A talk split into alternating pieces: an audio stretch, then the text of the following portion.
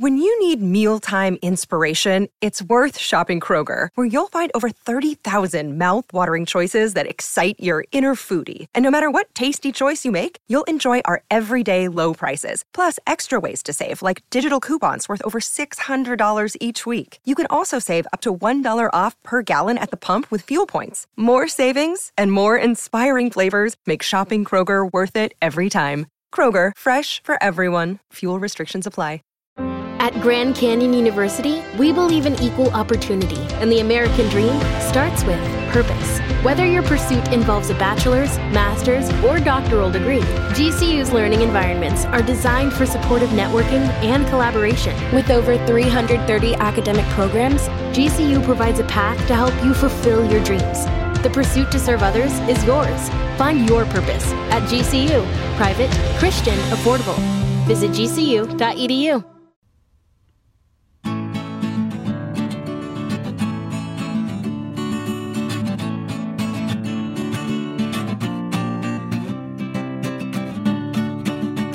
Welkom beste luisteraars bij een nieuwe aflevering van History en Mythologie.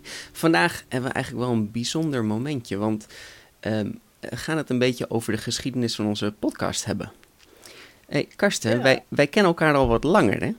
Ja, klopt. En eh, wat wel grappig is eigenlijk, zolang we elkaar al kennen, hebben we eigenlijk altijd wel vrij geeky gesprekken. Eén ding die ik me bijvoorbeeld herinner is, de, je had het over de Finland-saga. Oh, ja. ja, nee, die manga, ja. Ik ben erg van vikingen, maar ja, ik ben ook de, de history gast, dus Maar dat was zo cool, want het is natuurlijk en Japan en vikingen. ja. eh, het, het, het past eh, gek genoeg heel erg goed bij elkaar. zeg Ja, het was, want dat zei je eigenlijk meteen al toen tegen me, van het is eigenlijk vrij historisch correct. Het is allemaal best Ja. wel goed gedaan. Het volgt in ieder geval de vibe. Kijk, het hoeft niet. ehm van mij hoeven eh, historische media niet eh, helemaal correct te zijn. Als ze maar een beetje de, de gedachtegang erachter bewaren. En een beetje laten zien van: oh, kijk, dit. Zo zou het eruit moeten zien. En bewust dat sommige dingen die kloppen niet. Weet Ja. je, heel vaak wordt er gezegd: oh, dit, was, dit is echt gebeurd. Hmm. Het is niet echt gebeurd. Weet je? Eh, zeker niet als er dan opeens salto's over allemaal eh, eh, eh, vijandige troepen heen. Nee. Dat, dat kan niet. Salto's hebben meestal geen echt eh, tactisch voordeel. Nee. Nee. Nou ja, kijk, je wint er heel veel eh, punten mee op de Olympische Spelen. maar Kijk. ja, dan, dan is het tactisch, weet je? In sport. Het grappige is waar we het nu over gaan hebben, dat is ook misschien een beetje de bron van onze podcast geweest. Er was namelijk in 2017 was er een manga uitgekomen. En die heet Shumatsu no Waru Kyuri. The Valkyrie of the End. Ja, of Record of Ragnarok, dat heet hij ook. Ja, ja, Ja. ja. Record of Ragnarok. Dat is natuurlijk een vertaling. Ik denk dat wij in het Westen wel Ragnarok kennen. Maar Ja. in Japan misschien niet zo. Nou ja, ik, ik ben er vrij zeker van dat, eh, dat Valkyrie heel vaak wordt gebruikt in Japanse media. Dus dat woord kennen ze vast wel. Mhm. Er is dit jaar een anime-versie uitgekomen van die manga. En wij waren toen al helemaal fan. En nu nog meer grote fan. En er hoort ook een nieuwe jingle bij. Cue the jingle.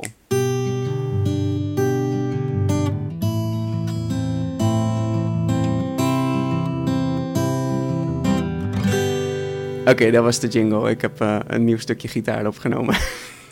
Oh, we hebben een nieuwe jingle. Sommige mensen vroegen inderdaad van... Pak je dan steeds gewoon je gitaar erbij? Ja, ja nee, zeker. Ja, Ik speel het eh, altijd eh, live.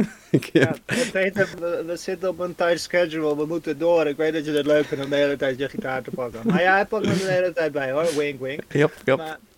Oké, eh, record hebben we dan ook een sponsor? Een sponsor. ehm, Nou, waarschijnlijk iets van, eh, oh, Netflix. We gebruiken Netflix. Ah, Netflix, ja. We krijgen geen geld, helaas. Misschien, misschien. Nee, Ik zal ze even mailen, ik zal ze even mailen. Komt goed. Ze hebben Ja, heel veel animatie op Netflix. Het heeft natuurlijk te maken met dat Disney zijn eigen ding is begonnen. En toen was het zoiets van, oh, maar dan hebben we helemaal geen animatie meer. Dus ze zijn natuurlijk heel hard begonnen met zelf animaties produceren. En heel veel ook eh, in samenwerking met Japan. Ja, dit is een fantastische samenwerking. Hè? De muziek is goed, het ziet er heel spannend uit. Ja, het is ehm coole, coole anime. Ja, dus als je hem nog niet hebt gezien, ga hem gewoon lekker kijken. Het is een fantastische anime. Record of Ragnarok, nu op Netflix. Maar voor Ja. deze aflevering hoef je niet die serie gezien te hebben. We gaan het nu over het eerste seizoen hebben. Ehm, we zullen niet te veel spoilen. En je kan ook niet echt gespoild worden. het komt wel goed. Maar wat nou het leuke is, deze anime gaat over een gevecht tussen goden en mensen. Oftewel, tussen Yeah. mythes En history. Ja. Yay. Eerste co-op aflevering. Fantastisch, ja. Dus ik heb gewoon tegen Karsten gezegd: Karsten, jij gaat alle mensen uitzoeken, ik ga alle goden uitzoeken. En let's go. Nou, dat was eh, vijf weken terug en we zien elkaar nu pas weer. We hebben acht boeken naast ons liggen. Het is extreem hoeveel er is op te zoeken over eh, alleen al eh, het eerste historische figuur dat, dat we gaan behandelen. Mhm. Het is insane. Oké, het begint eigenlijk zo. De goden die zijn klaar met de mensheid. En ze willen gewoon de hele mensheid uitroeien. Maar er is één Valkyrie, een Valkyrie. En die neemt het op voor de mensen en zegt... Nee, we doen Ragnarok. Maar dat betekent in deze wereld iets anders. Dat betekent een gevecht tussen mensen en goden. Ja. ja. Brunhilde, dat is eh, de Valkyrie die ze hiervoor gebruiken. eh, hiervoor hebben gekozen. En eh, zij is blijkbaar in deze serie een van de dertien Valkyrie. Nou, toen heb ik even opgezocht. Er zijn iets meer. Je hebt bijvoorbeeld Eier. Je hebt Giraho, dat betekent battlespeer. Giravor, dat betekent speer voor. Je hebt Girafiru, speervinger. Gondu, Gunnar, Helver, Helria. Eh, Mist is er ook eentje. Kara is er ook eentje. Er zijn een hoop Valkyrie, Karsten. Echt een hele hoop. Mm, cool. Gaan we ze allemaal behandelen vandaag? Nee. Maar Brunhilde is wel interessant. Ehm Brunhild, Brunhild, Brunhilda, ze komt voornamelijk voor uit in de Volsunga saga. Nou, de Volsunga saga is een heel oud IJslands vikingverhaal. En haar naam betekent harnasconflict. Nadat Sigurd de draak Fafnir verslaat, lang verhaal, komen we in een andere aflevering vast wel een keer op terug. Cool verhaal. Dus Sigurd, die, eh, of Siegfried, soms heet hij ook Siegfried. Dus die, eh, die is natuurlijk een held en die rijdt weg van die draak. Die heeft overwonnen. En die ziet een vrouw in een harnas en ze is aan het slapen. Beetje vreemd. Dus hij snijdt het harnas los en ze wordt meteen wakker. En ze vertelt, ik ben de Walkure, Brunhilda. En daarom is ook het harnasconflict. Eh, dit harnas was een straf van Odin, omdat ze niet gehoorzaamde. Dus ze had een harnas gekregen waardoor ze eeuwig zou slapen. Hmm. Dus eh, Brunhilda is natuurlijk wel een beetje klaar met Odin. Die is wel een beetje boos op Odin. Dus dat is denk ik de reden dat ze Brunhilda hebben gekozen die het opneemt voor de mensen. Natuurlijk zijn Valkyrie, hè, zijn, zijn degene die de mensen naar Valhalla brengen. Of naar Helheim als je niet zo'n dappere strijder bent. Maar wij gaan natuurlijk naar Valhalla, hè Karsten? Dat is, Ja, ja, zeker. ja, ja, ja. Er is eh, ook een andere Brunhild in dit verhaal. En dat is een soort van een koningin. En zij is dan de koningin die met Gunnar of Gunther trouwt. Dat is de, de broer of vijand van Sigurd. Nou, daar komen we allemaal nog een keertje op. Het betekent conflict met je harnas en ze is gestraft door Odin. Dat is eigenlijk het belangrijkste in dit. Nou, hoe ze dan verder in de serie of in de, de manga eruit komt, weet ik niet zo goed. Ze heeft in de mythes niet zo heel veel karakter. Ehm, dus wat je er ook van maakt, dat klopt wel. Het is redelijk correct. Haar, eh, haar maatje Gol, Gul, Gil, Gul, dat betekent tumult of verwarde strijd. Nou ja, daarom is ze zo- zo'n driftkikker. Ik kon eh, over haar trouwens verder niks vinden. Geen mythes, geen verhalen. Zoals ik al zei, er zijn heel veel Valkyrie. En de Valkyrie helpen gewoon in de strijd. Dat doen ze. Ze strijden samen met Odin. Wat ik wel grappig vind trouwens, dat ze hebben gekozen voor Valkyrie. Want Valkyrie staan wel echt aan de kant van de goden. Ehm, en ze helpen natuurlijk wel mensen naar Valhalla, maar uiteindelijk is dat allemaal om de goden te helpen in uiteindelijk de, de Ragnarok. Zie onze vorige aflevering. Ehm, we zouden ook kunnen kiezen voor de muzes. In, in Griekse mythologie heb je natuurlijk de muzen.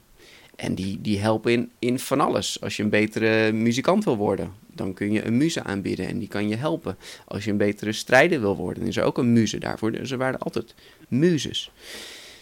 Ja, ik weet niet, dat had natuurlijk ook prima gekund. Maar ze hebben hier gekozen voor Valkyries, waarschijnlijk omdat het wat cooler klinkt. Het klinkt cool.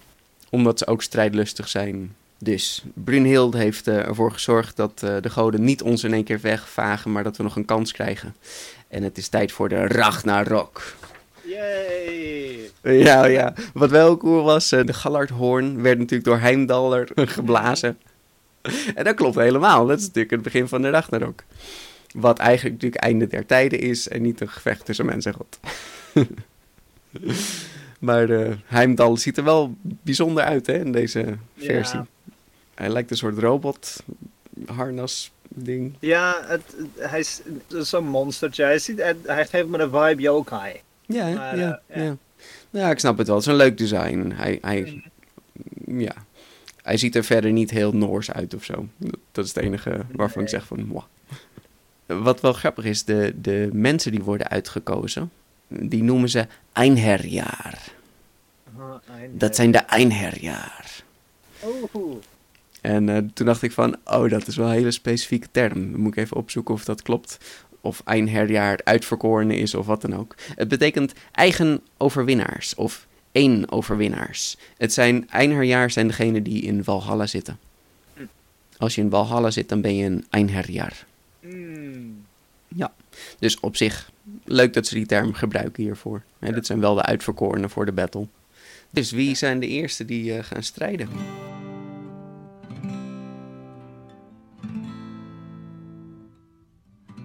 Ronde 1. Ding, ding, ding, ding, ding. En in de gouden hoek hebben we de grote, de, dit keer echt roodharige god van de donder, Thor. Thor! Hij rood haar in de anime. Met een massively oversized hamer. Eh, want eh, Mjolnir, dat was eh, de, in elke media waar Thor wordt gebruikt, heb je Mjolnir. Dat is Mhm. een enorme grote hamer. Ja.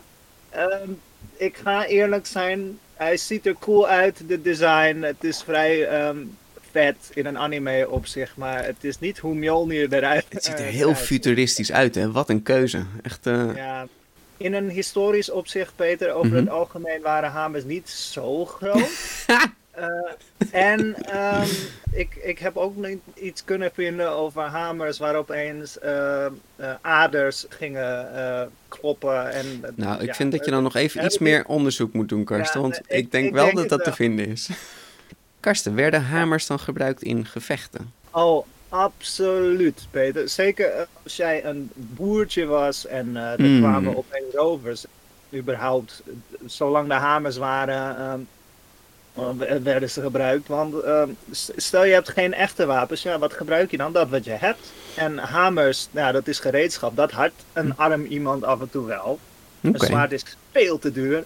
Maar een, een hamer, ja, dat kon je gewoon zo hebben. Dus ehm, ja, Hm. de hamers werden zeker eh, vanuit een eh, nood op zich gebruikt. Maar er waren ook speciale oorlogshamers. Strijdhamers. En zijn het dan Dus ja. kleine eenhandige hamers? Of zijn het meer mokers of beide? Dat hangt er vanaf van het type. Maar Ja, meestal is het een, een hellebaard idee. En dan heb je een grote lange stok met daaraan een enorme punt. Want speren zijn cool.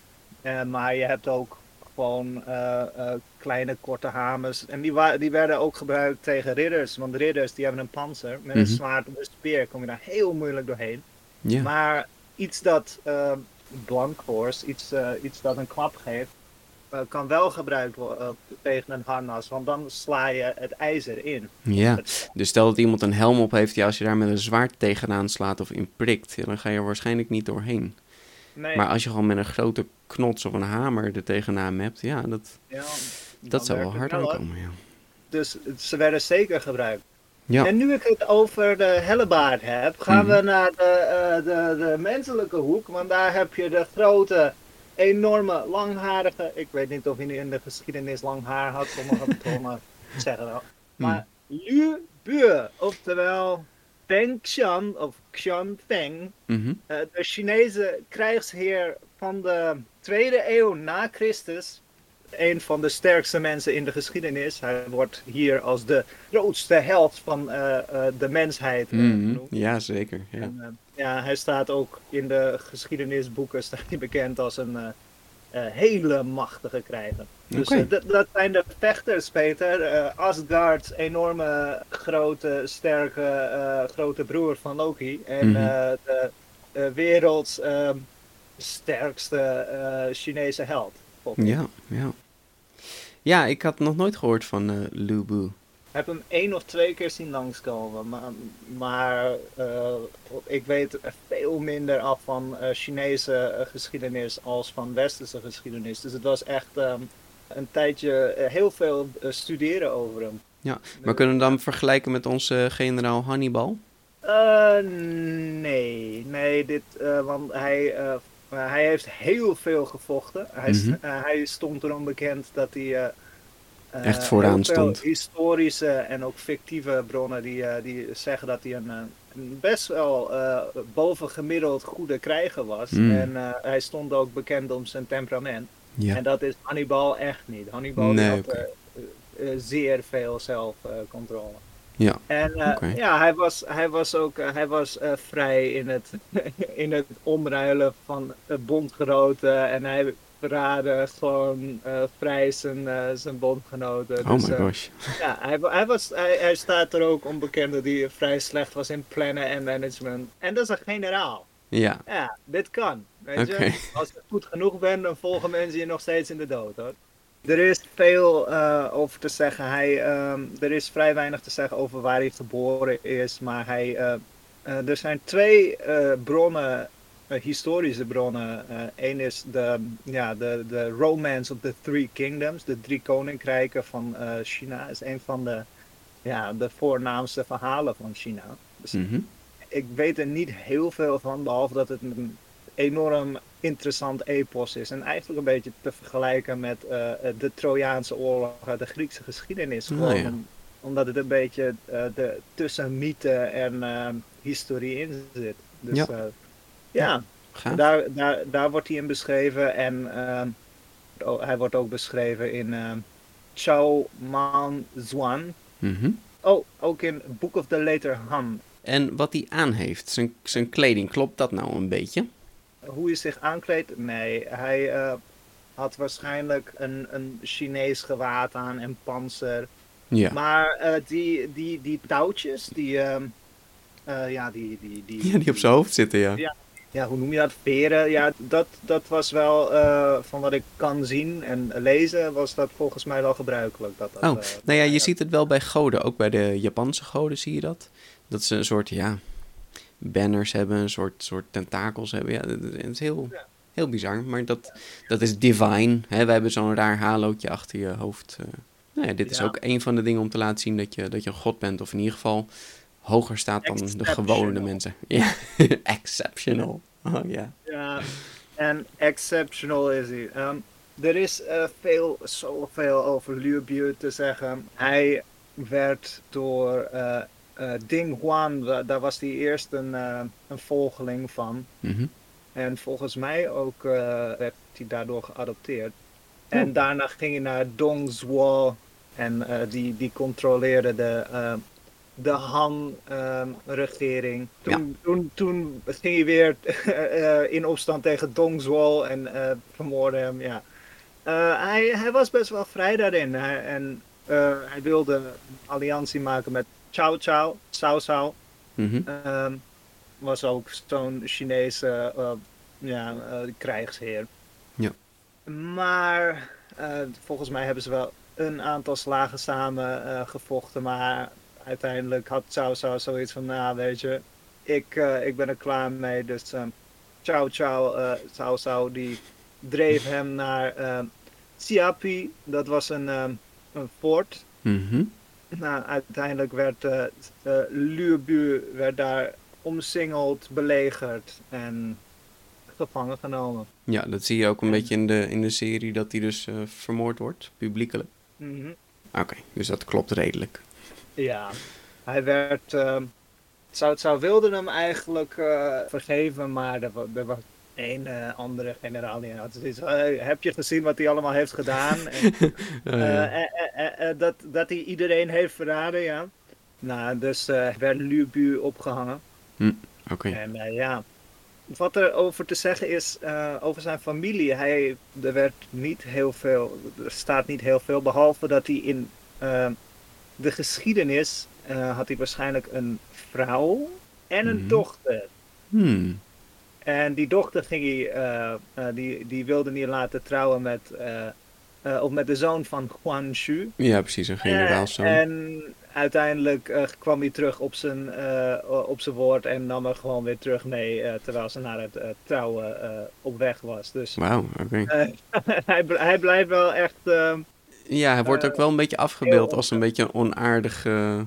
ja, als een beetje een Persoon. vecht, vechtjas. Ja. Ja, precies. Dus op zich klopt het wel, maar hij was. eh, hij, ik denk dat hij veel sluwer was dan die wordt getoond in de anime. Ja, precies. Ja. Hij wordt natuurlijk een beetje mythisch gemaakt hier, hè.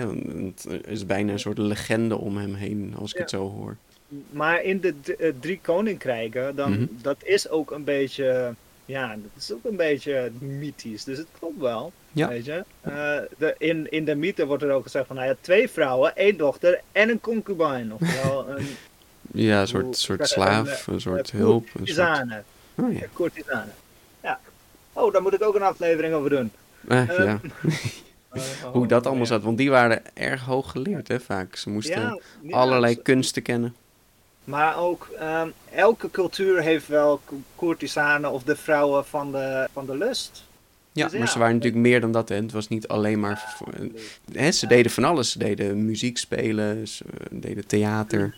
Ja, Dus echt, eh, ze moesten echt vrij... Hè, als je concubine was, dan was je vrij hoog opgeleid. Je moest echt in de leer daarvoor. ik kan vrij weinig eh, vinden over ehm, eh, het wapen van Hmm. Behalve dan, ja, hij gebruikte waarschijnlijk. eh, hij stond erom bekend dat hij een hellebaard slash speer gebruikte. Ja. Maar het is lastig om de naam van die speer, eh, van dat soort speren, te, ehm, Hmm. eh, te vinden. Dus eh, ja. ja, Wat wel zo is, ook bij de Chinese cultuur zien we vaak in films allerlei wapens voorbij komen. In Japan hebben we eigenlijk altijd gewoon de katana. Dat is het enige wat je, wat je voorbij ziet komen. En ze hebben veel meer wapens in, in Oh. Japan. Echt veel, veel meer. ja. En de katana was niet het meest gebruikt. Eh, Ah, nee. maar als we nu even over de Chinese wapens. Je ziet in sommige films zie je van die flexibele zwaarden. Nou, waarschijnlijk is dit allemaal meer voor de films zo gedaan. Een flexibel zwaard ziet er gewoon cool uit. En het is veiliger voor de stuntmensen. ja, dus- nee, zeker. Ja. Verder, wat, wat voor zwaarden of speren? Ja, gewoon wat wij ook gebruikten. Ze hebben geen, geen speciale magische wapens. Alle Wat ik- wapens die ze daar hebben, hebben we hier ook wel zo'n beetje. Wat ik kon vinden was een eh, dagger axe. Dat lijkt er wel op, een soort van hellebaard Ja, precies. wapen. Eh oftewel de pinyin, zo, eh, mhm. zoiets. En eh, ja, het, eh, het wordt soms ook wel eh, vertaald als hellebaard. Maar Ja. het is anders. Het is, gewoon- hetzelfde. Scherp dingetje op Ja. een stok. Ja, ja, dat. Gaaf. Ja, en hij had dan eh, zijn trouwe paard in deze serie. Daar nog iets over? Red hair. Ja, wat erover eh bekend is, is dat het het, eh, het beroemde paard was van Luur Buur. En eh, dat, hij, dat hij daarop reed tijdens de slag om Changshan. Oké. En in de, de, de Romance of the Three Kingdoms, dan, dan vecht hij er ook mee. Red hair, die, die kan du- duizend yi, oftewel een, een Chinese mijl. eh, Oh, ja, oké. in een dag rennen, hij kan over rivieren heen zwemmen, springen. Hij kan, eh, hij kan hele bergen beklimmen. Hij gaat zo door. Ik hoor eh, het al. Slijpneer versus Red Hair. Dit, dit, Ja, deze ja. battle. Ja, nee, echt. Het is gewoon een mythe. Maar waar het op neerkomt, na eh, de slag om Jiapi, waar Lu Bu dus werd gevangen genomen, ging het paard natuurlijk naar Cao Cao. Hm. Cao Cao. Ja, ja. En eh, die gaf het aan Guan Yu. Oké. eh, om ervoor te zorgen dat meneer Guan Yu eh, bij hem Ja, precies. Een cadeautje. bij hem aan ging sluiten. Nou, Guan Yu ging dood. Toen ging hij naar Ma Zong. En die gaf het weer aan Sun Quan. En Sun Quan gaf het terug aan Ma Zong. Wauw, dit ene paard, dit is gewoon Warhorse. Ja, ja nee. echt. En daar gaat het heen en daar gaat het heen. Alleen, dit, dit verhaal eindigt wel tragisch. Aangezien eh, de Red Hair ervoor kiest om zichzelf te... Ja, Springt van de eh, cliff. verhongeren. Oh, Nee, verhongeren. is wel. En daarna, een paar dagen later, ging je dood. Oh, arm paard. Ja, ja, het is, het is zielig. Maar ja, het is mythologie. Ja, ja, ja. Dus ja. Maar eh, vertel ons eens over de... Dus, eh, De prins van de- Asgard. de- Ja, Ja. Thor. Nou, wat je zei, die, die hamer is wel heel bijzonder, want hij is erg groot. En toen zei ze van, het is zo'n grote hamer, hij is zo krachtig. Hij heeft eh, speciale handschoenen nodig. En toen dacht ik, Ja, ja, schattig bedacht. Heel leuk. Maar toen zeiden ze ook een naam. Jarngrijper. En toen dacht ik, nee. Japanners kunnen niet zelf Noorse woorden bedenken. Dat kan niet. Het zou kunnen, maar kan toch niet? Dus toen ging ik het opzoeken. En ja, hij heeft zeker ijzeren handschoenen nodig. Ehm Jarngrijper is eh, ijzergrijper. Of eh Oh. Glovar. Nou ja, glov, hè. Glovar, handschoen, ijzerhandschoen. Dit is inderdaad zo. Deze is heel belangrijk. Waarom heb ik dit nooit eerder gezien? Dat is, ik heb nog nooit van de Jan Grijper gehoord. Dit is Nee. zo cool. Het komt voorbij in de Proos Edda, in hoofdstuk 20 van het boek Gylfaginning. Nou ja, weet je, het zal wel. Ehm, alles kan elkaar tegenspreken. Ehm, Dingen die ik heb onderzocht is nog niet voorgekomen. Maar het kan prima dat het ergens staat. En het is wel van de Proos Edda. En dat is wel echt de oudste bron van de Noorse mythologie. Die IJslandse steen waar alles op geschreven staat, zeg maar. En hij had Jarngrijper, maar hij had nog meer. Hij had ook een gordel, een riem. Mengingjord. En, en die riem, die doet double strength. Oh, wauw. Iedereen die die riem draagt, wordt twee keer zo sterk. Dus eh, ik vind het bizar dat die niet genoemd wordt. Ik dacht, nou, als ze nu toch bezig zijn, hij heeft, hij heeft blijkbaar meer dingen. Ook van die riem had ik nog nooit gehoord hoor, maar eh, ja, sure. Wat inderdaad echt wel gezegd wordt, is dat die handschoenen echt nodig waren omdat de hamer te sterk is. Maar die Ah. hamer heeft ook een te klein handvat. Ja, Mhm. er is namelijk iets misgegaan. Want hier komt de origin story van Mjolnir. Loki, die had een grapje uitgehaald. Hij heeft Sif haar haar afgeknipt. Geintje, weet ik veel waarom die dat doet. Eh, zit ook in de Loki-serie trouwens. Dat is werkelijk mythologie. En ehm, Thor was boos en eh, Loki moest het goed maken.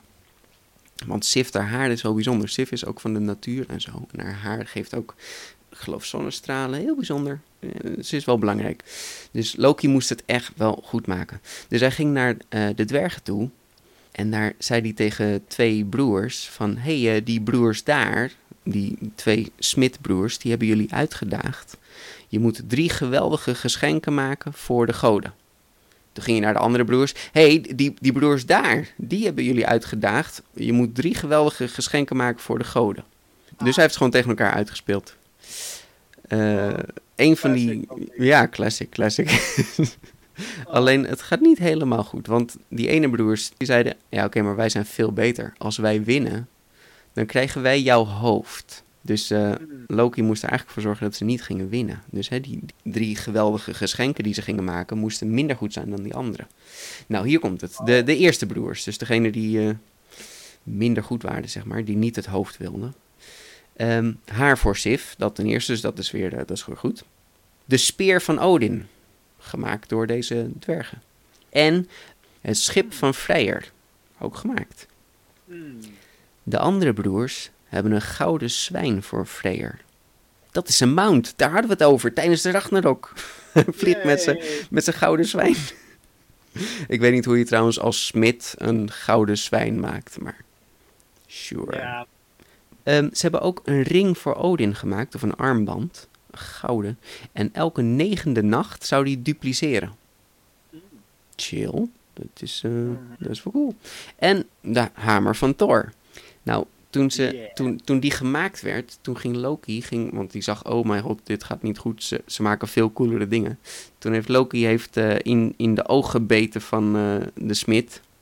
En toen heeft hij even, even de hamer losgelaten en daardoor is het handvat een beetje mislukt. Daarom is hij te kort geworden. Oké.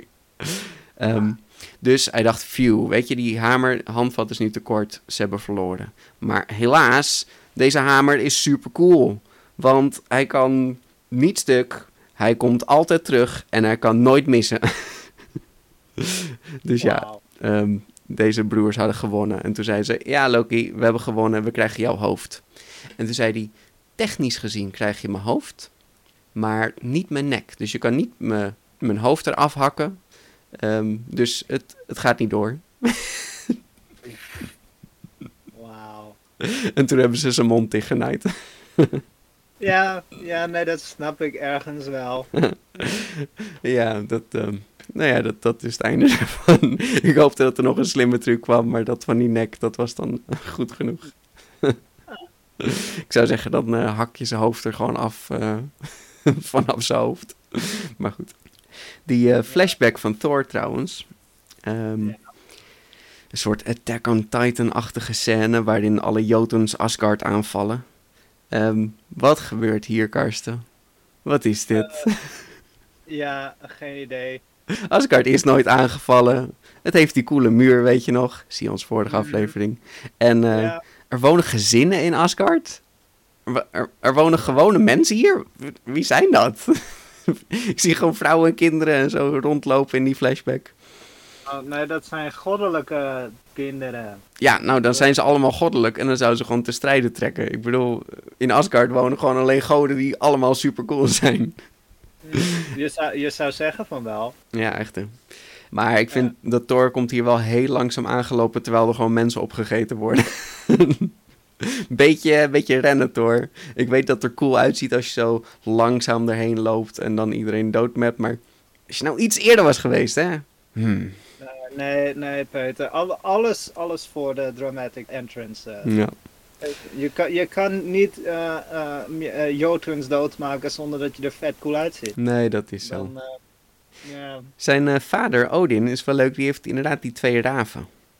maar die zijn niet zwart en wit. In de serie zijn ze zwart en wit. Ik snap het, ziet er grappig uit. Maar het zijn gewoon zwarte raven en alle tekeningen en alle verhalen. En ze hebben ook namen. Ze heten Hugin en Munin. Hmm. nou, Hugin, dat lijkt natuurlijk op geheugen. Het is inderdaad geheugen. en uh, Munin, dat is menen. Hè, ik meen het. Ik, ik zweer het. Ik, ik spreek de waarheid. Dus ah. zij vertellen altijd uh, dingen aan Odin die ze gezien hebben.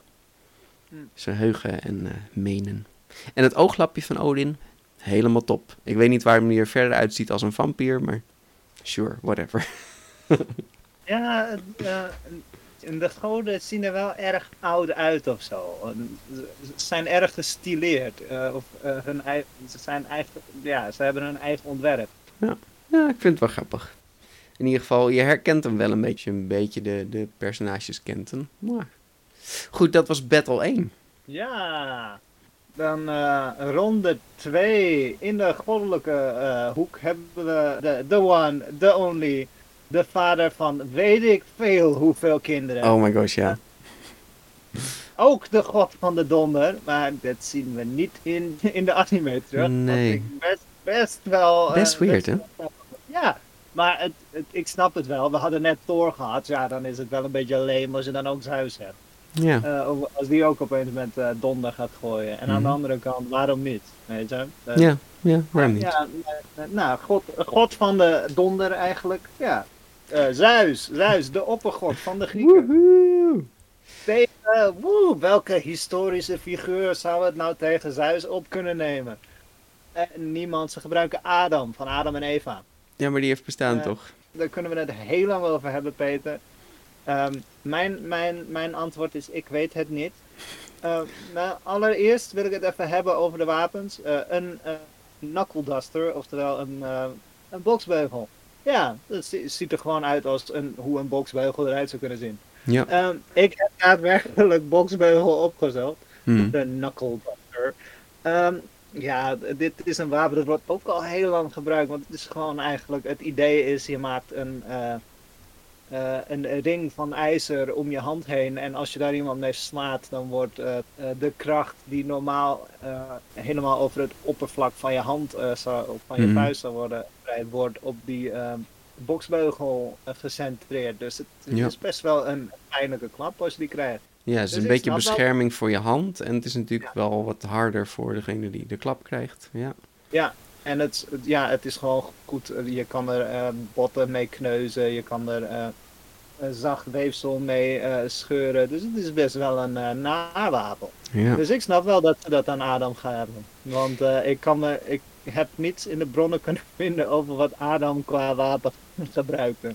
Er wordt wel eens gezegd dat hij bij het verlaten van het paradijs een vlammend zwaard kreeg van een engel. Maar Ja. Dat zie ik eigenlijk Ja. ook op andere plekken niet meer terug. Dus dat had je kunnen doen, maar Ik heb het, ik heb het niet kunnen vinden. nee, precies. Maar eh, ja, dat, eh, dat is eh, Adam. Ja, ja, Adam, Adam en Eva. Eh, eh, het verhaal uit de Bijbel gaat erover dat Adam, God die had net de wereld geschapen, de tuin der lusten, of het hof van Eden. Maar Oh ja. eh, God wilde iets maken dat op hem leek. En daar, daaruit kwam Adam voort. Eh, mhm.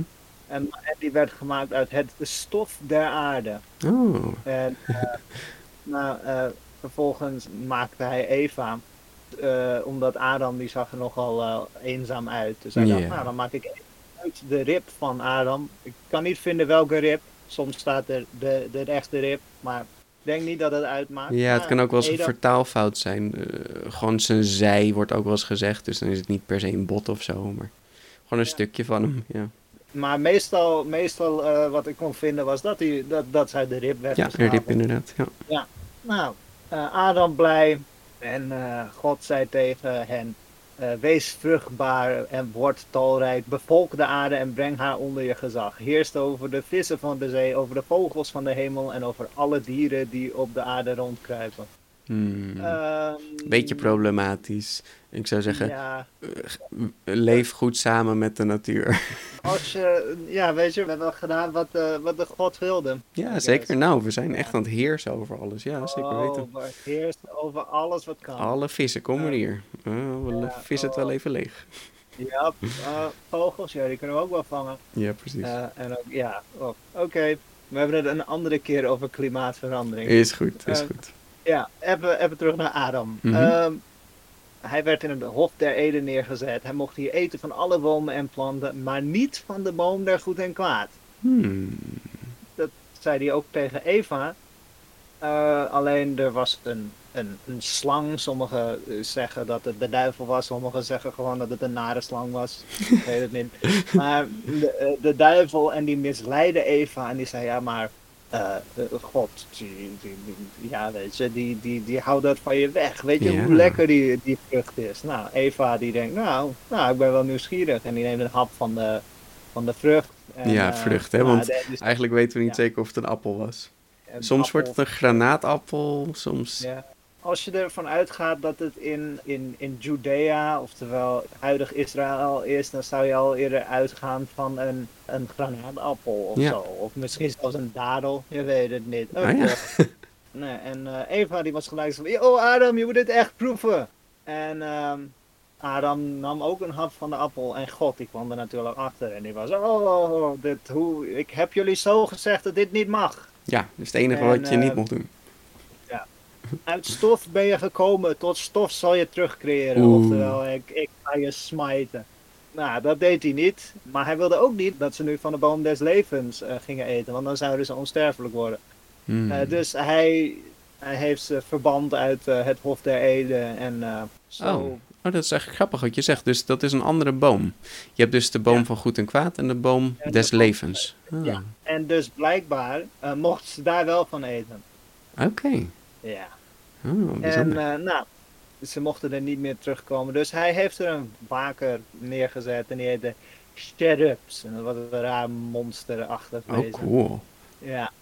Ja, nee, het is echt, eh, het is heel erg mythologisch-ish. Mhm. Nou, en eh, Adam en Eva moesten nu overleven in, op aarde. En ze kregen drie kinderen, Kain, Abel en Seth. En Kain was de eerste die geboren werd. En de eerste moordenaar. En Ja. dat is weer een superleuk verhaal over, oh, die werd jaloers op die en daarom. Ja. Wat wel heel Maar- grappig is, hè, in, in de anime wordt hij afgebeeld met zijn klassieke blaadje voor zijn gedeelte, voor zijn gebiedje. Ja. En eh, ja, dat komt gewoon uit de schilderijen. Zou hem eigenlijk ook gewoon naakt kunnen laten. Of kleding kunnen geven. Ik bedoel, uiteindelijk heeft hij toch ooit kleding gekregen? of Je niet? zou zeggen van wel. Ik heb het, eh, eh, ik heb het niet in de, ehm, eh, in de bronnen kunnen lezen, maar ja. Hmm. Kijk, ik kan me Maar- voorstellen dat je in de, in de tuin der lusten, dat het daar altijd gewoon mooi weer is. En dat je daar helemaal niks nodig hebt. Maar zodra je verbannen bent, dan zit je gewoon toch in de echte wereld. En ja. weet je, hier regent het af en toe en is het af en toe echt wel koud. Ook in de woestijn kan het koud zijn, hè? Dus, Oh, het kan koud zijn, maar het kan ook heel warm zijn. En Ja. wil je ook niet naakt zijn, Peter. Het is echt ook niet leuk. Eh, we kennen natuurlijk Adam van, en Eva van de, eh, de Bijbel. mhm. Maar is dus ook in de islam eh, een, een Adam en een Hmm. Eva. Daar is hij ook een soort van de vader van de mensheid. Oké. En zitten er nog verschilletjes in of is het redelijk hetzelfde? Eh, ja, nou ja, hun, eh, hun zoons heten, ze hebben twee eh, zoons en die heten Kwabil en Habil. Ah ja. Nou, op, op er zijn wel echt overeenkomsten. Ze aten het verboden fruit. En, Ja. Maar in plaats van dat ze verbannen werden, werden ze, naar, werden ze allebei naar een bergtop verbannen. Hmm. Specifiek. Dus, en Adam die ging huilen en kreeg daarna, God stuurde de zwarte steen en dat is een islam schat. Ja, maar, Maar bijzonder eh, inderdaad, dat je toch ja, een hoop dingen die, die overeenkomen. En hadden ook in de Noorse mythologie onze Adam en Eva, hè? onze twee mensen. Mhm. Ja, lief dat en lief, Oh, lief kozer. Je, je schijnt ook. ehm, ik heb ooit een, eh, een film gezien, eh, een YouTube-filmpje, en daar wordt uitgelegd dat er twee personen zijn waar we allemaal van eh, afstammen. En dat gaat dan om eh, eh, een genafstamming. Dat je uiteindelijk. dat het minder gaat om dat we, de mensheid van twee specifieke apen is ontstaan, maar dat je uiteindelijk twee voorouders hebt gehad Ja, die, die zich hebben voortgeplant. Vroeger waren er twee Australopithecus, Homo erectus, ik heb ze allemaal wel eens genoemd. Ja, Die- volgens mij eh, noemen we die Lucy, hè? Je kan even opzoeken, Lucy en dan... is, is een eh, Australopithecus. Ja, precies, dat is Apparat. onze, onze grootmoeder is dat, hè? Ook de jouwe, ook de mijne. En of Lucy, of wij, of wij samen van Lucy afstammen, dat is nog de vraag, Oh, weet je. Maar ja, weet je, uiteindelijk is wel Lucy één van de eh, apen die ervoor heeft gezorgd dat, eh, Ja. eh, dat wij mensen werden. Ja. Dus Maar eh, dit is allemaal eh, niet waar, want eh, het begon Oh, allemaal oh, zo. ja, oh, nee, Je had Ja. Uranus en Gaia. Ja, ja. En hun zoon, Kronos, die pakte een sikkel en was klaar met zijn vader, castreerde hem en wierp hem in zee, geloof ik. En toen was hij de heerser. Hè, Uranus was natuurlijk de, de opper, de, ja, god, of, Ja. of titaan was het eigenlijk. Hè. Ja. Toen was Kronos de, de nieuwe leider. Samen met Rhea Hey, kreeg hij allemaal kindjes. En ehm, eigenlijk werd er voorspeld dat ook zijn zoon hem zou vermoorden, afstoten. En toen zei hij, nou, daar heb ik wel een plannetje op. Elke keer als ik een kind krijg, eet ik hem gewoon op. Hè? mhm. Zo, je kan ook zeggen, ik ga geen kinderen krijgen. Maar weet je, uiteindelijk, het, het lot zal je altijd pakken. Maar goed. Eerst eh, kreeg hij Hestia. Nou, die was geboren, opgegeten. Dan eh, Demeter, dan Hera, dan Hades, dan Poseidon. Ja, en toen was Rhea er wel een beetje klaar mee. Dus toen ze weer zwanger was, ging ze naar Kreta. Mhm, Ze ging even op vakantie naar Kreta. Yay. Chill. We gaan nog best wel vaak naar Kreta hoor, in deze podcast. Mooi, ja. mooi eiland. En eh, daar kreeg ze Zeus. En toen ze terugkwam, toen had ze een steen ingewikkeld in een doek. En zei ze, eh, hier, ik ben bevallen van eh, dit kind. En nou ja, eh Kronos eet hem op. Nou, een beetje hard, dit kind, maar whatever. En eh, Zeus die werd dus eh, opgevoed, die groeide op. En uiteindelijk heeft hij dus Kronos met een mengsel van wijn en mosterd. heeft hij hem een beetje verzwakt. En toen, toen spuugde Kronos alle kindjes weer uit. Ah, En eh, zo zijn ze- zijn broertjes en zusjes waren er weer. Yeah, nu gaan we met z'n allen onze vader verslaan. Toen hebben ze Kronos in elkaar gemapt. Yeah, kindjespower. Waarschijnlijk waren het geen kindjes, oké? Waarschijnlijk zijn ze als volwassenen geboren. maar ik vind het zo schattig om te bedenken dat, dat het kinderteam is. hoe, hoe zien goden eruit, Peter? Ja, gewoon als, als volmaakte wezens, hè? Ik bedoel, Ja, eh, ook als, als ze geboren zouden zijn, dan zou het zo volmaakt zijn. Een beetje creepy, maar sure. ja maar eh, de, de Zeus in de anime is... ehm, Hmm. Ik weet niet of ik hem volmaakt zou noemen. Nee, hij ziet er een beetje oud. En, nou, je ziet in een flashback dat hij wat jonger is of zo. Ja, hij is echt Ja. een, een, lijk. Maar in een flashback is hij, is hij wat jonger. Maar ja, dat klopt natuurlijk niet. Zeus zou niet ouder worden. Nou, Nee. tenzij die wilt. Dus hij wil er gewoon oud en lelijk uitzien. Ja, zoiets. Ja, een beetje weird. Ja. Nou ja, uiteindelijk heeft Zeus dus zijn vader vermoord en toen hebben ze hem in de Tartarus gegooid. Tartaros is natuurlijk de plek in de hel waar dat vreselijk is. en ehm, toen heeft hij samen met eh, Poseidon en met zijn broer Hades heeft hij het verdeeld. Hij kreeg de lucht en de aarde en Poseidon de zee en Hades kreeg de onderwereld. Maar dat is dus ook hoe het zit. Zeus is god van de hemel, echt een hemelgod. Dus hij heeft inderdaad bliksem, maar hij heeft ook regen, ook sneeuw. Hij heeft, hij heeft alles.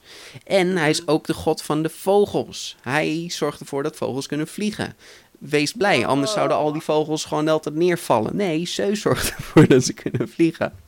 Oh, Ding. geen miljard jaar van evolutie, van steeds Nee, nee, nee, nee, nee, nee, nee. Nee, nee, oké, Nee, nee, nee. nee, het is uit. En daarmee heeft hij ook zijn adelaar, zijn trouwe adelaar, dat is zijn teken. Dus ik weet niet, die had ook wel langs kunnen komen in de anime, maar geen adelaar. En er zijn dus in de Griekse tijd, hè, dus werkelijk gebeurd, waren er augurs of auspiciens. En dat waren de vogelkijkers.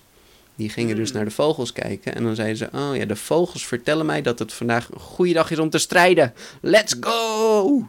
Hmm. Dat zie je in vogels, omdat Zeus natuurlijk de vogels bestuurt. Oh ja. Nou, dus, dus dat, eh, wat dat betreft eh, klopt het niet helemaal hoe Zeus eruit ziet en hoe hij zich gedraagt. Want hij zou natuurlijk allerlei krachten hebben. Regen, sneeuw, bliksem. Maar wat wel klopt is dat hij een viespeuk is. Hij heeft natuurlijk eh, Europa ontvoerd en aangerand en Leda en Callisto en ga zo maar door. Hele lijst. Ja, erg problematisch allemaal. Is, is nou niet echt de meest progressieve tekst ever, Nee, helaas. Nee. Maar goed, daar laten we Zeus dan even nu. Want Ja. in ronde 3 komt zijn broer. Ja, en die ziet er wel jong uit. Yes, die wel. Waar slaat dit En op? die is ouder. Hoe werkt dat? Oké, ronde 3. Poseidon Ja. komt eraan. En hij Oh. heeft zijn broer vermoord. Eh, wie heeft hij vermoord? Hij heeft nummer 13 vermoord. Er waren namelijk, er zijn 12 Olympiërs, maar hij heeft nummer 13 vermoord. Nou, dit, dit is niet een ding. Ja, Eh. 13 goden. Nee, dat ten eerste. Oh, nummer 13, je bedoelt Hades. Nee, Hades is geen Olympische god. Hij zit natuurlijk in de onderwereld. Ja, Poseidon is dan wel een Olympische god? Oké, sure. Dan zijn er alsnog 13, want je vergeet Hestia of Dionysus. Dus Mm, als je ze allemaal telt: Zeus, Hera, Poseidon, Demeter, Afrodite, Hephaestus, Athena, Ares, Apollo, Artemis, Hermes, Hestia, Dionysus. Nou, yeah. en Hades. Ja. ja, ja, ja. Dat zijn er eh, toch wel meer. Dus eh, ze hebben nu Artemis bedacht. Artemis, eh, dat is ook waar de adamant of diamant vandaan komt. Het Ah. betekent onsterfelijk. Dus leuk bedacht, maar ehm, ja, ja, ironisch ook. ja, daar, zijn, daar zijn de Grieken van. Poseidon heeft dus zijn, zijn onsterfelijke broer vermoord. In Ja. dit verhaal. Nou, dat is dus dat is niks. Maar wat ook wel heel grappig is, hij zegt. Ja, jongste broertje. Nou, dit wil ik wel even. Wil ik wel even. Kijk, de volgorde was dit: Hestia was als eerste geboren, daarna Demeter, Hera, Hades, Poseidon. Eh, maar Zeus is dan de allerjongste. Ja. Maar de grap is ook dat Zeus de oudste is. Want toen ze weer uitgespuugd werden, werd dus tegenovergestelde. Dus dan is Zeus de oudste, Poseidon daarna, daarna Hades, daarna Hera, daarna Demeter en Hestia is dan de jongste. Dus zij is natuurlijk de eerstgeborene, maar daarna opnieuw geboren, zeg maar. Dus zij is dan de jongste. Dus wie is de jongste? In ieder geval niet Poseidon. Haha. Dan zou het Zeus zijn of, of Hestia. Ja, een van die twee. Ah. Ah. Erg leuk bedacht. Oké, er zit nog wel logica in dus. Ja, misschien, misschien. Ehm, ja, wat wel grappig is, is dat natuurlijk eh, Poseidon... Ja, hij heeft zijn tritand, hè, dat klopt helemaal. Ehm, maar hij heeft verder geen echte Poseidon-dingen. Hij heeft niet typische Poseidon uiterlijk. En hij gebruikt ook geen waterkrachten. Hè. Poseidon kan ook... ehm, hij kan water laten ontstaan. Bronnen, hè, dat er gewoon waterbron ontstaat. Dat, dat heeft hij allemaal gedaan. Ehm, ik vroeg me ook eigenlijk af van waarom hebben ze nou niet Neptunus gekozen van de Romeinse mythologie. Want die is gewoon iets iconischer. Die heeft echt zijn, dolfijntje erbij. En ja, weet je, dan, dan kun je net wat meer. En die heeft ook eigenlijk vaak eh, zeepaarden mee. Eh, en dan niet die zeepaarden, maar half vis, half paard. maar goed, ze hebben voor Poseidon gekozen. Ik dacht, nou ja, dit is misschien het moment om andere mythologie Neptunus te kiezen. Maar ja.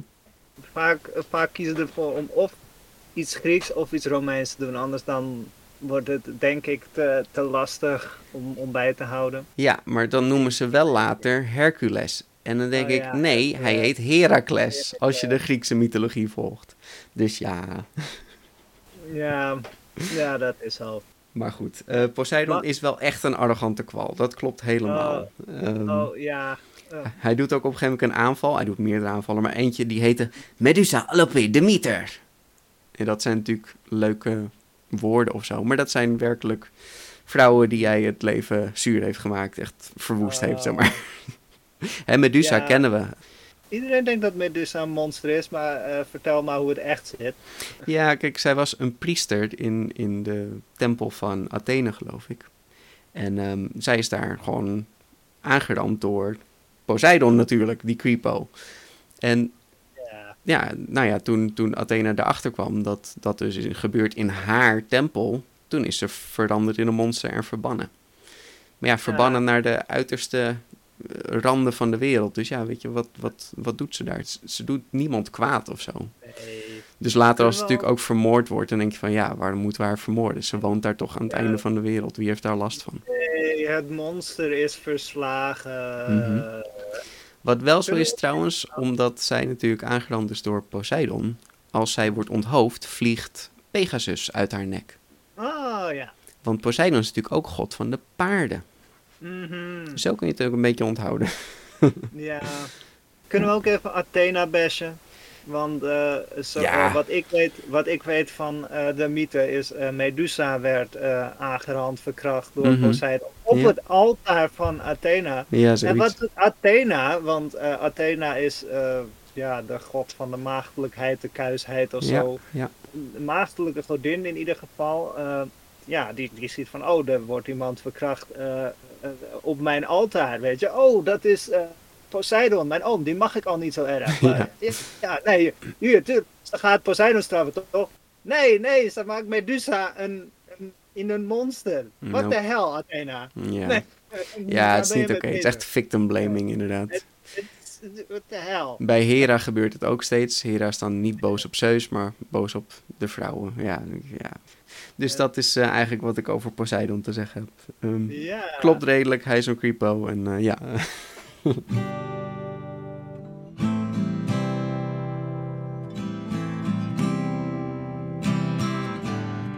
Dan gaan we het hebben over. eh, hij wordt geïntroduceerd als een oude, hele goed getrainde man.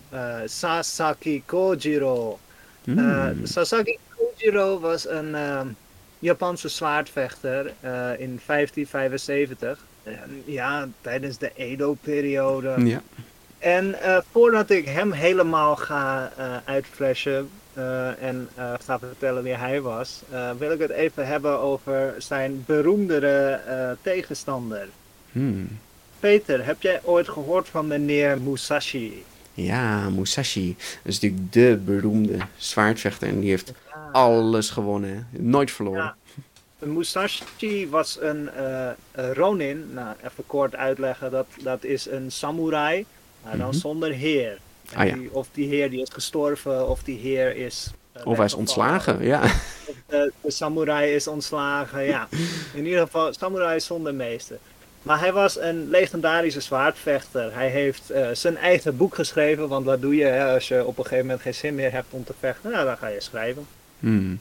En dat, dat heet Het Boek der Vijf Ringen.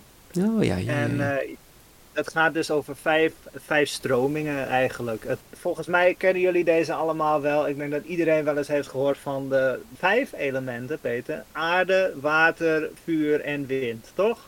Ja, ja, oké. Die kloppen wel. Meestal ga je dan of naar de ether en dat is dan het, de energie van eh, het universum. Daar sure, waar de wereld om draait.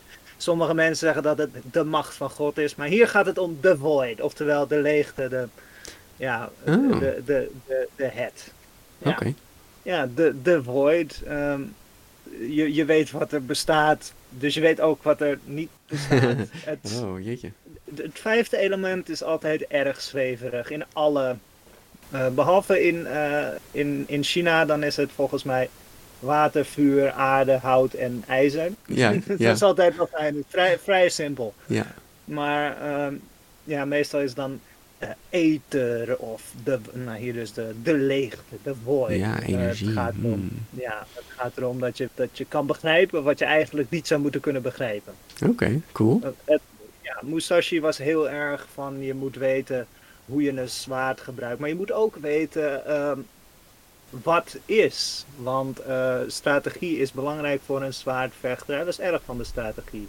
Hm. Eh, als je weet hoe, hoe eh, zaken werken en dat echt, echt geleerd hebt, dan weet je hoe je het tegen anderen moet kunnen gebruiken. Oftewel, als je, als je ervaring hebt, dan word je beter in dingen die je doet. Ja. dat is wat ik ervan begrijp van de Book of Mm. Five Ring. Gaaf. Oké. En het gaat dan natuurlijk ook over eh, de, de plekken waar je mensen kan raken, maar ook over bepaalde technieken. En, Tactieken. eh, tactieken, maar ook dat je eigenlijk niet steeds hetzelfde zwaard moet gebruiken. Ook hoe je om moet gaan met panzers en zo. Hmm. Je had een hele filosofie en eh, ja, eh, literatuur over hoe je mensen kon vermoorden en hoe je een superkrijger kon zijn. Ja, wel gaaf. Hij is dus Ja. echt een, een krijger en een filosoof. Ja. Op zich trouwens, Ja. hè, Plato was ook heel goed in worstelen. Mm, Ja, heel veel van die filosofen die waren zo van ja, het is supergoed om eh, fysiek goed te zijn, want ja, een, Tuurlijk. goede, een goed lichaam zorgt voor een goede geest. ja, Wat op zich wel zo is. ja. Zit wat in. Natuurlijk ook Sun Tzu, Ja. dat was ook een filosoof en een krijgsheer. Ja. Maar daar, daar heb ik het een andere keer over. Ja. Wordt wel erg van. Maar inderdaad, Musashi maar- die eh, zit dus ook in de, in de serie. Die zit ook langs de zijlijn. Zit ook mee te kijken naar de Kojiro. Wat wel grappig is, want Musashi is veel bekender dan Sasaki Kojiro. Eh, maar in de serie wordt hij eh, geïntroduceerd, Sasaki Kojiro, als eh, de moeilijkste tegenstander van eh, Miyamoto Musashi. Hij wordt Hmm. ook in de serie vermoord door Miyamoto Musashi. Dat komt overeen eh, met, met de werkelijkheid, want hij wordt in het echt wordt hij ook verslagen en gedood door Miyamoto Musashi. Oké, maar ze, hebben ze echt bestaan, deze mensen? Ja, Oké, maar ze zijn ook wel een beetje legende geworden. hun, zeker hun duel samen ja, is, is legendarisch. Maar ja, we gaan ervan uit dat ze wel echt hebben geleefd. Oké.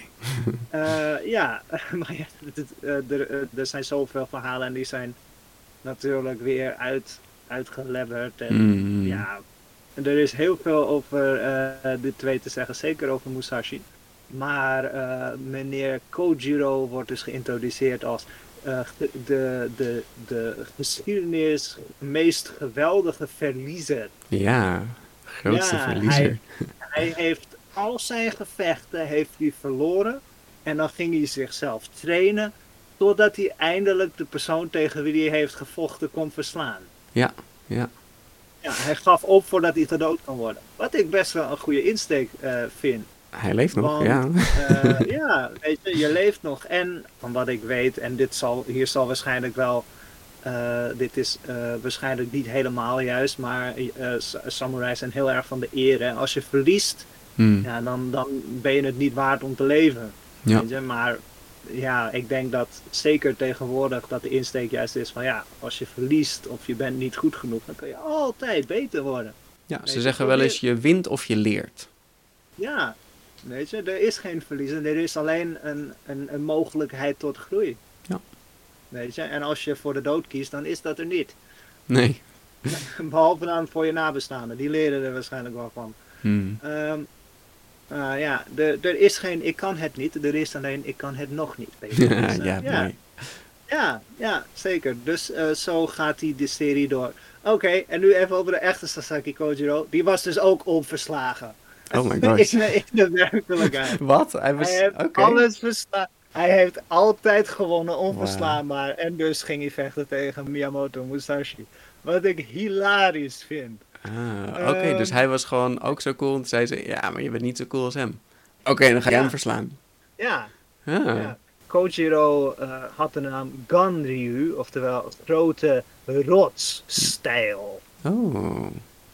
Ja, en eh, hij vocht eh, met een Japans zwaard. Nou, Peter, wat is een Japans zwaard? Ja, katana. Altijd de katana. Ja, ja, zeker. Nee, Sasaki Kojiro vocht met een Kodachi of een Nodachi of een Odachi, eh Udachi. Ja, een lang zwaard. Oké. Ja, want er zijn veel meer, eh, sowieso, hè, ik weet niet of in die tijd de katana al bestond, of dat er nog anders heette. Ja, oké. Ik geloof dat de 14e eeuw is pas de katana echt uitgevonden. Daarvoor hadden ze eigenlijk ander soort zwaarden. Ja, maar het is ook wel raar hoe dat werkt, want katana wordt ook vertaald als zwaard en Nodachi is dan veldzwaard of Odachi is groot zwaard. Ja, maar je hebt ook de shoto en de daito en de wakasashi en je hebt eigenlijk allerlei, hetzelfde als wat wij hebben, allerlei verschillende vormen en maten. Lang zwaard, kort zwaard, claymore. eh, Maar wat hij dus had, was echt een, een gigantisch zwaard. nee, het was 90 centimeter. 90 maar centimeter, ja, voor oké. die 90 centimeter. Voor die tijd was dat vrij lang. Best lang. Ook omdat toen waren mensen nog wat kleiner dan nu, weet je. Ja. Dus dan was het 90 centimeter was nog vrij lang. Was Mhm. misschien zelfs langer dan je arm. Ja, ja, zeker. Weet je? Dus ja, ja nee, dat was een lang zwaard. Ja. En het was 90,9 centimeter. Dus het was bijna een meter, weet je. Ja, Dus ja, ja, lang best lang. zwaard. Cool. Ja. En ja, wij zijn gewend om te, eh, te denken dat zwaarden, nou ja, makkelijk langer zijn dan een meter. Is niet altijd zo. Dat zijn speciale zwaarden. Dat zijn dan al long swords. Hm, Ja, Ja, is, heel, is niet wendbaar. Hè? Het is, eh, Nee, weet je, je hebt lang en geen kracht nodig voor een zwaard. Als je kracht wil gebruiken in een wapengebruik, dan je Mjolnir. eh ik bedoel, je strijdhamer. Ja. Eh, maar de zwaarden die zijn voor techniek en die moet je snel kunnen gebruiken. Ja. Eh, ja, maar dat was dus het wapen van Sasaki Kojiro. Ehm, hij was de, de, de vechter van de Ganryu. mm. Eh, hij had een speciale techniek. En daarmee kon hij zwaluwen eh door midden klieven. In vlucht. Wow. Je weet hoe snel zwaluwen zijn. Ja, best wel snel. Dus dat is best wel cool. Ja, en deze techniek heette Eh, Tsubamigeshi. Ja, Tsubamigeshi. Zijn favoriete techniek, de swallow cut. Ja. Dus hij, hij slaat dan naar beneden, maar dan slaat hij ook in één keer omhoog. Ja. Eh, En dit is ook werkelijk een ding. Je, je kan wel filmpjes zien online met mensen die hem doen. Het zit ook in judo trouwens. Dat is als iemand je een deashiberai geeft en dat je hem dan een deashiberai geeft. ja, Doen ze ook Tsubamigeshi. Dus ik dacht Ah. van, Tsubamigeshi? nou, die ken ik. Ja. We- weten onze eh, kijkers eigenlijk dat wij allebei aan judo doen, Peter? Eh, nee, dat is geheim. Ja, oh. waar Kojiro het bekendst om is, is zijn duel met Miyamoto Musashi. Hmm.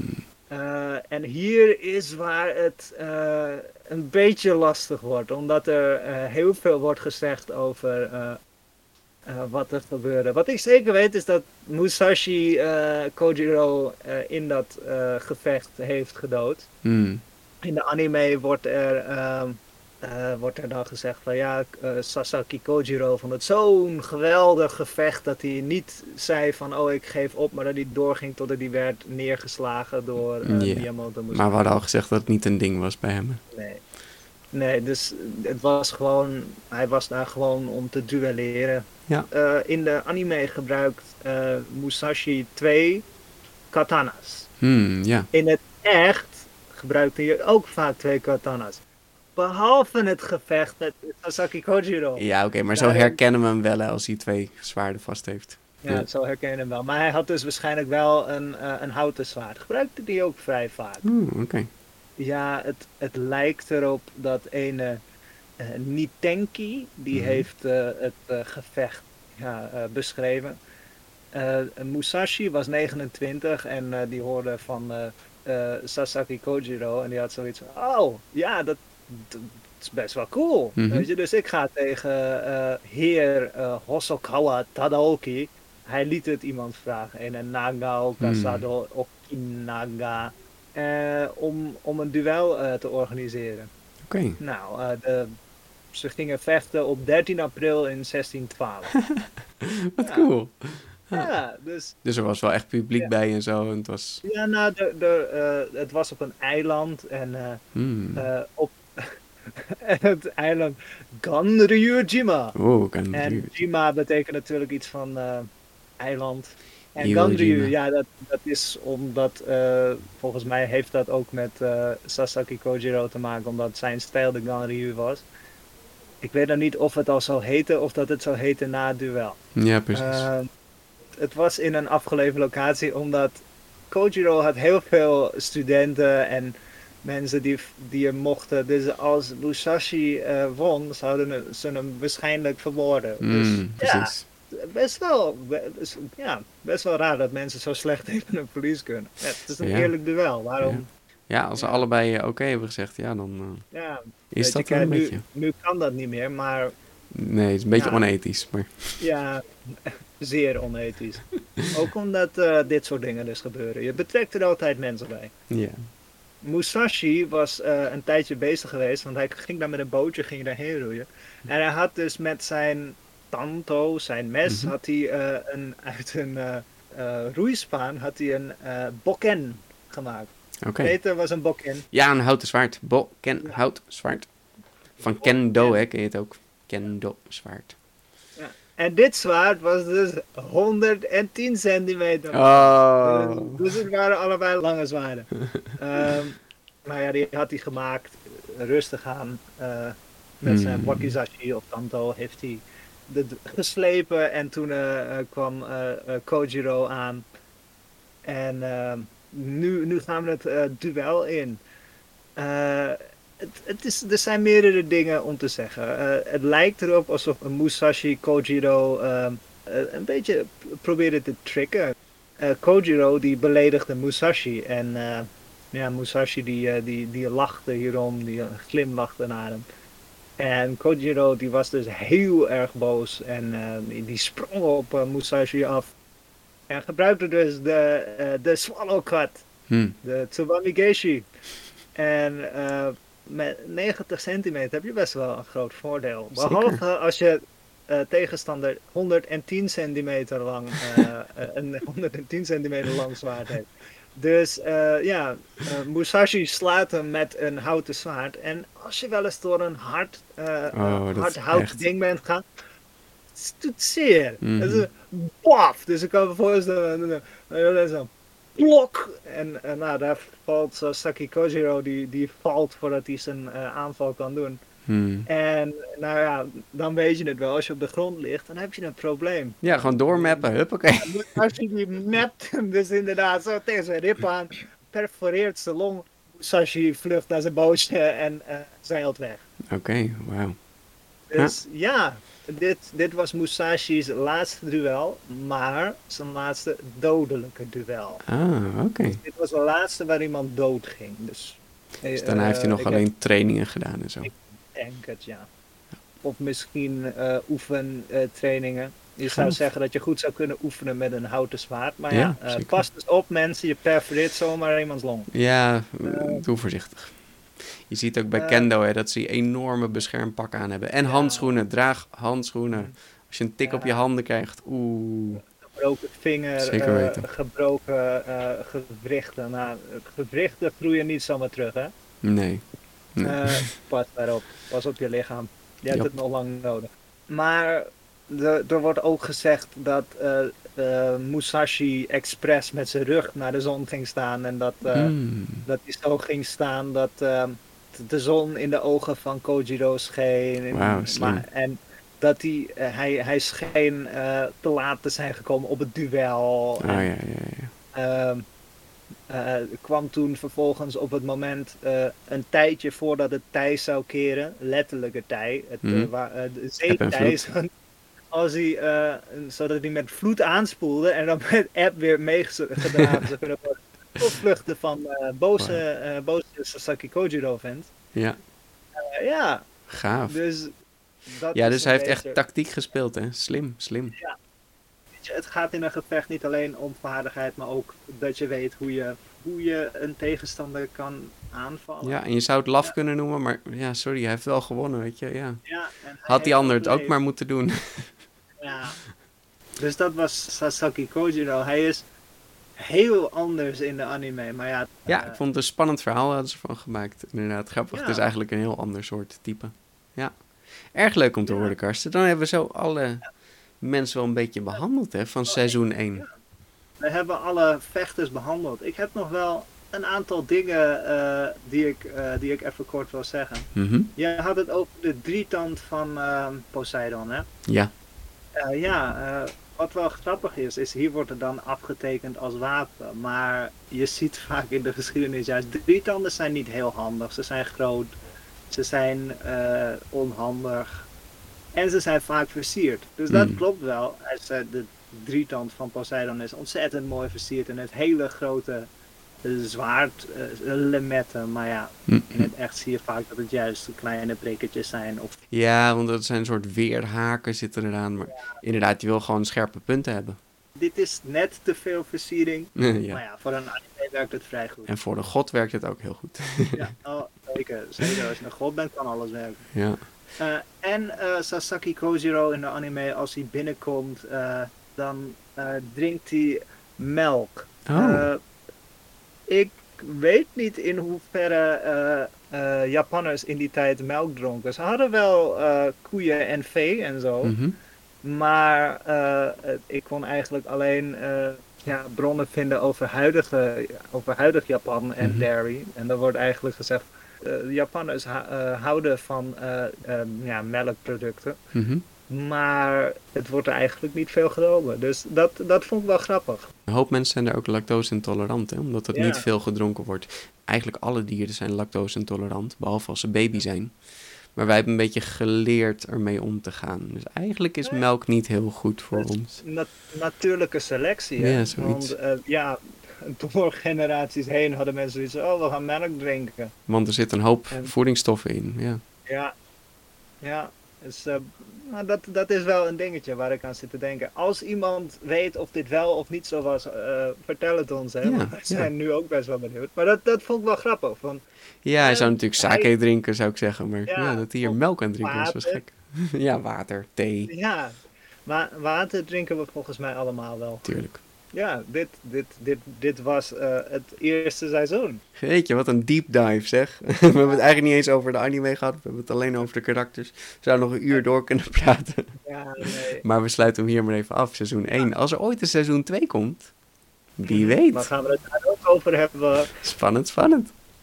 Er komen nog, er komen nog negen andere vechters, Peter. Dus Oh eh, we hebben nog genoeg over, eh, eh, om over te praten, heb ik uh, zo gevoeld. Ja, dat denk ik ook. hey, dankjewel Ja. Karsten. Het was heel informatief, heel gaaf. Leuk om te horen. Ja, Peter, dankjewel weer. Het, en mensen, als je tijd hebt, kijk Record of Ragnarok. Het staat op Netflix. Het Episch. is, eh, is een aanrader.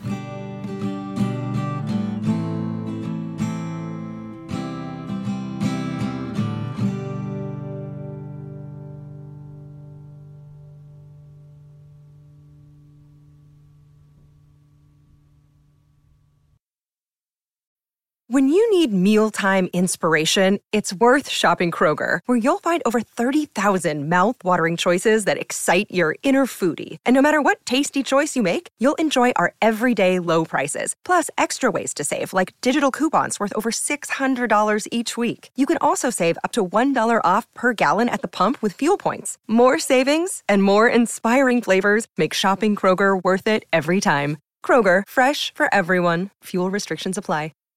Save big on brunch for mom, all in the Kroger app. Get 16 ounce packs of flavorful Angus 90% lean ground sirloin for $4.99 each with a digital coupon. Then buy two get two free on 12 packs of delicious Coca Cola, Pepsi, or 7UP, all with your card. Shop these deals at your local Kroger, less than five miles away. Or tap the screen now to download the Kroger app to save big today. Kroger, fresh for everyone. Prices and product availability subject to change. Restrictions apply. See site for details.